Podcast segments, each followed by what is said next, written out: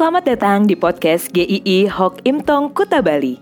Penginjil Ray Reginaldi akan membagikan renungan harian singkat untuk membawa Anda mengenal dan menyembah Tuhan Yesus, bertumbuh dan menjadi murid Kristus, serta berdampak untuk banyak orang. Jika Anda merasa diberkati melalui renungan ini, silahkan bagikan podcast ini agar orang lain juga diberkati.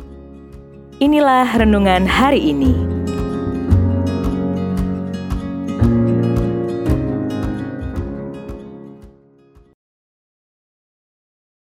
Tidak otomatis. Amsal 29 ayat 17. Didiklah anakmu, maka ia akan memberikan ketentraman kepadamu dan mendatangkan sukacita kepadamu. Beberapa tahun belakangan ini banyak sekali buku yang ditulis membahas mengapa anak-anak muda meninggalkan gereja.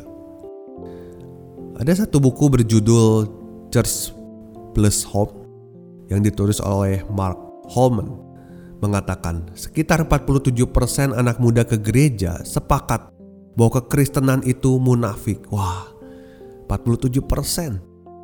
Anak muda dari usia 18 sampai 29 tahun setuju Kekristenan adalah munafik karena kekristenan yang mereka alami adalah sesuatu yang dilakukan hanya di gereja dan bukan di rumah. Catat ini, sering kali keluarga, terutama anak-anak, melihat ada sesuatu yang tidak sama ketika di gereja dan di rumah. Hanya di hari Minggu saja mereka dicekoki firman Tuhan, tetapi ketika pulang tidak ada pembicaraan tentang iman, doa, pembacaan Alkitab atau bentuk kehidupan Kristen lainnya. Bahkan yang lebih parah bisa kita jumpai adalah sering kali orang tua bisa berlaku sangat bertentangan dengan firman Tuhan. Baik dari cara mereka mendidik anak-anaknya, bagaimana ketika ada konflik antara suami dan istri, juga ketika di dalam pekerjaan melihat bagaimana orang tua yang menjalankan bisnis. Sayang sekali. Jika anak-anak memiliki contoh iman yang benar, itu akan membuat anak-anak bisa melihat juga kehadiran Tuhan sesungguhnya di dalam kehidupan orang tua mereka, di dalam kehidupan orang percaya.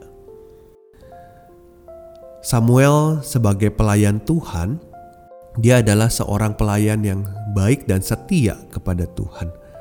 Dia pemimpin yang jujur, tidak pernah menerima suap, menghakimi dengan adil, dan dikatakan seumur hidupnya dia menjadi hakim atas orang Israel. Orang-orang Israel mengenalnya dan menghormatinya.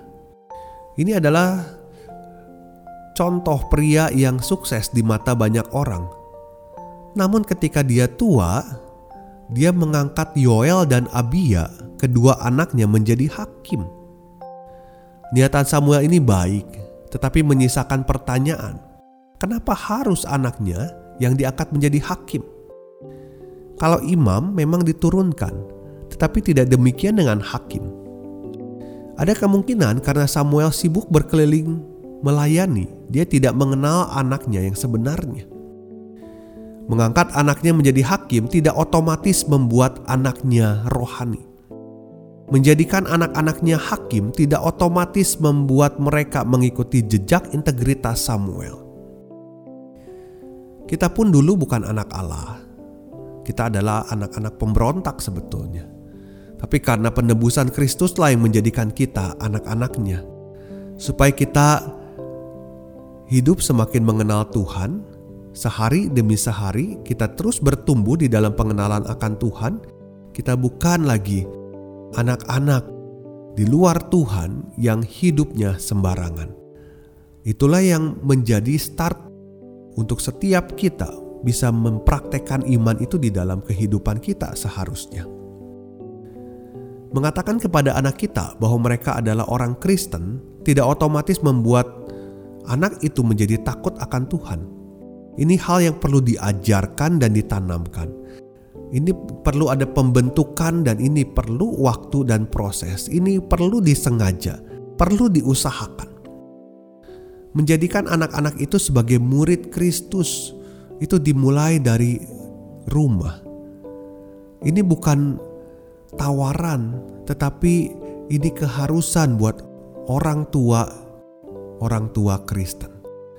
Ini bukan satu bakat yang diturunkan, tetapi itu harus diajarkan. Membawa anak ke gereja tidak berarti menjadikan anak itu orang yang berkenan kepada Tuhan. Kita punya tanggung jawab serius untuk mengajarkan kepada anak-anak tentang iman di dalam Tuhan Yesus. Jika kita mempunyai anak-anak di rumah, mari ajar mereka firman Tuhan. Momen ini momen berharga, tidak akan terulang lagi. Banyak hal kita bisa ajarkan kepada mereka, tapi tanpa kebenaran firman Tuhan, semuanya akan jadi sia-sia. Momen untuk mendidik anak di dalam kebenaran firman Tuhan akan cepat begitu berlalu, akan begitu cepat berlalu dan nanti kita akan ditinggalkan oleh penyesalan ketika kita tidak melakukannya dengan baik.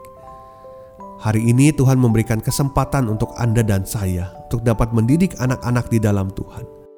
Janganlah biarkan dunia ini yang mendidik mereka, tapi biarlah mereka boleh mengenal firman Tuhan. Kita akan sama-sama belajar tentang kasih karunia di esok hari. Seberapa spesial kasih karunia itu? Jangan lupa dengarkan ya.